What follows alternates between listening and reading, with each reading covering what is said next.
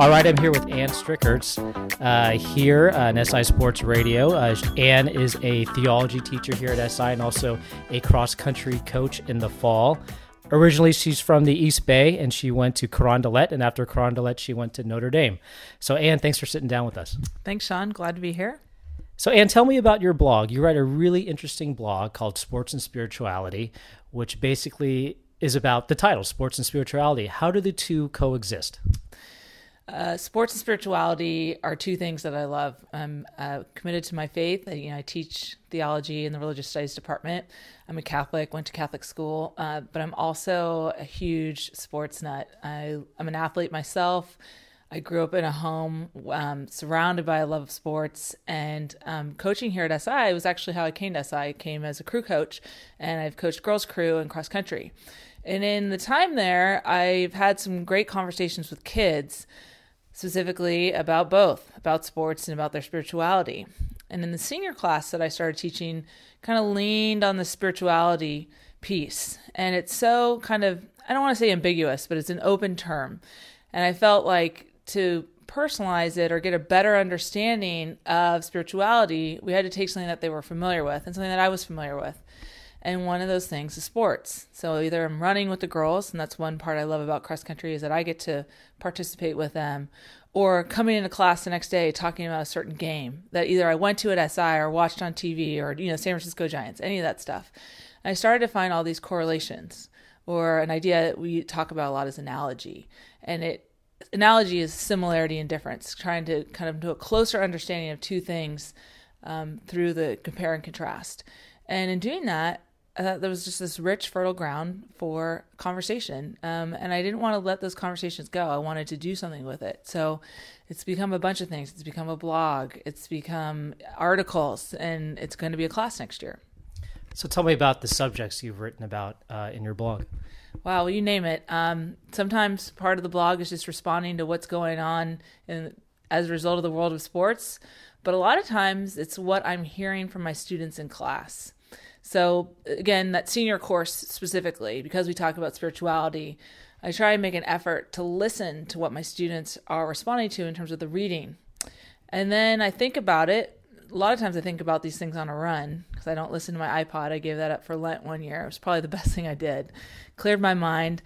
And again, I started making these correlations. So, hmm, in my blog, you name it. I'm, you know, you mentioned I'm a graduate of Notre Dame. I bleed blue and gold. I was at the um, Notre Dame Stanford game. I had a chance to be on the field to present this special trophy to Coach Harbaugh. Unfortunately, the Cardinal beat the Irish.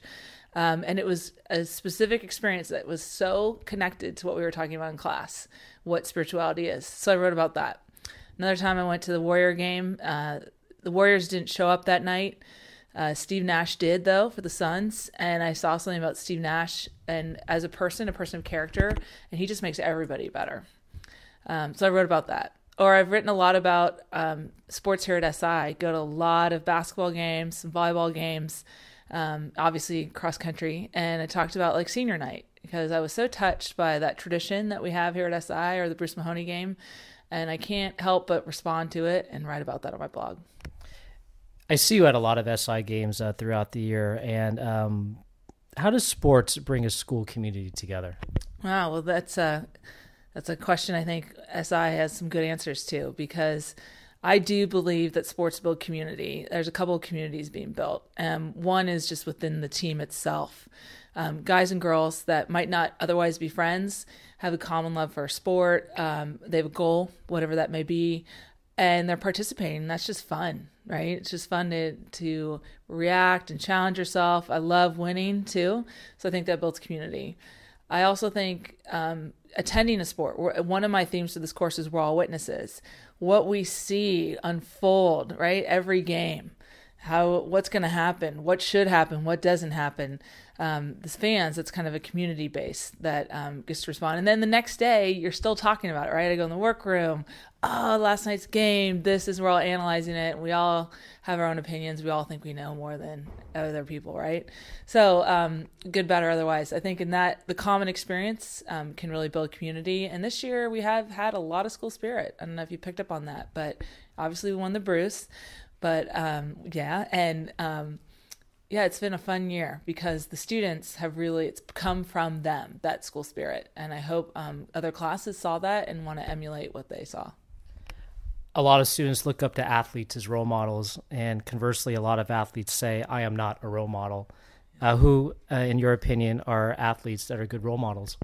Wow, that's a that's a great question. Um, that's a question that we will discuss in my class next year because one thing we'll talk about is why have role models in the first place, right? Um, and we look at like saints, and those are kind of role models in the church. But um, role models, wow, as athletes, uh, it depends what you're looking for to some degree. But my students know I'm a big Peyton Manning fan. Nobody works harder than Peyton Manning. His work ethic, his love of the game. The guy's watching game tape when nobody else is watching game tape. Um, I love his sense of humor. Not everybody does. I just, I, you know, I lived in the South, in Louisiana, so, you know, he's from New Orleans and kind of did away with the family tradition of playing um, at Ole Miss, right? It was an Ole Miss and then went to Tennessee. So he's kind of a pioneer in that way. So Peyton would be one person I would talk about right away. Um, but wow, gosh, I don't know that I have time to answer how many different role models. I, some of my students have been role models. Some of the athletes I see here. Um, I'll just talk about one. Rachel Hines. She was our number one runner. She won our highest award, the J Yap Award. She is a great competitor. She works really hard. She listens to her coaches. She loves the sport. You can't not see that when she's running, that she loves to compete, but she loves to run. Um, and she's just someone who's touched a lot of lives on the team, mine included. So if you want to follow Anne's blog or Sports and Spirituality blog, you can find it at sportsandspirituality.blogspot.com. And you can also follow her on Twitter at A S T R I C H E. All right, Anne, thanks for uh, sitting down with us. Thanks, Sean.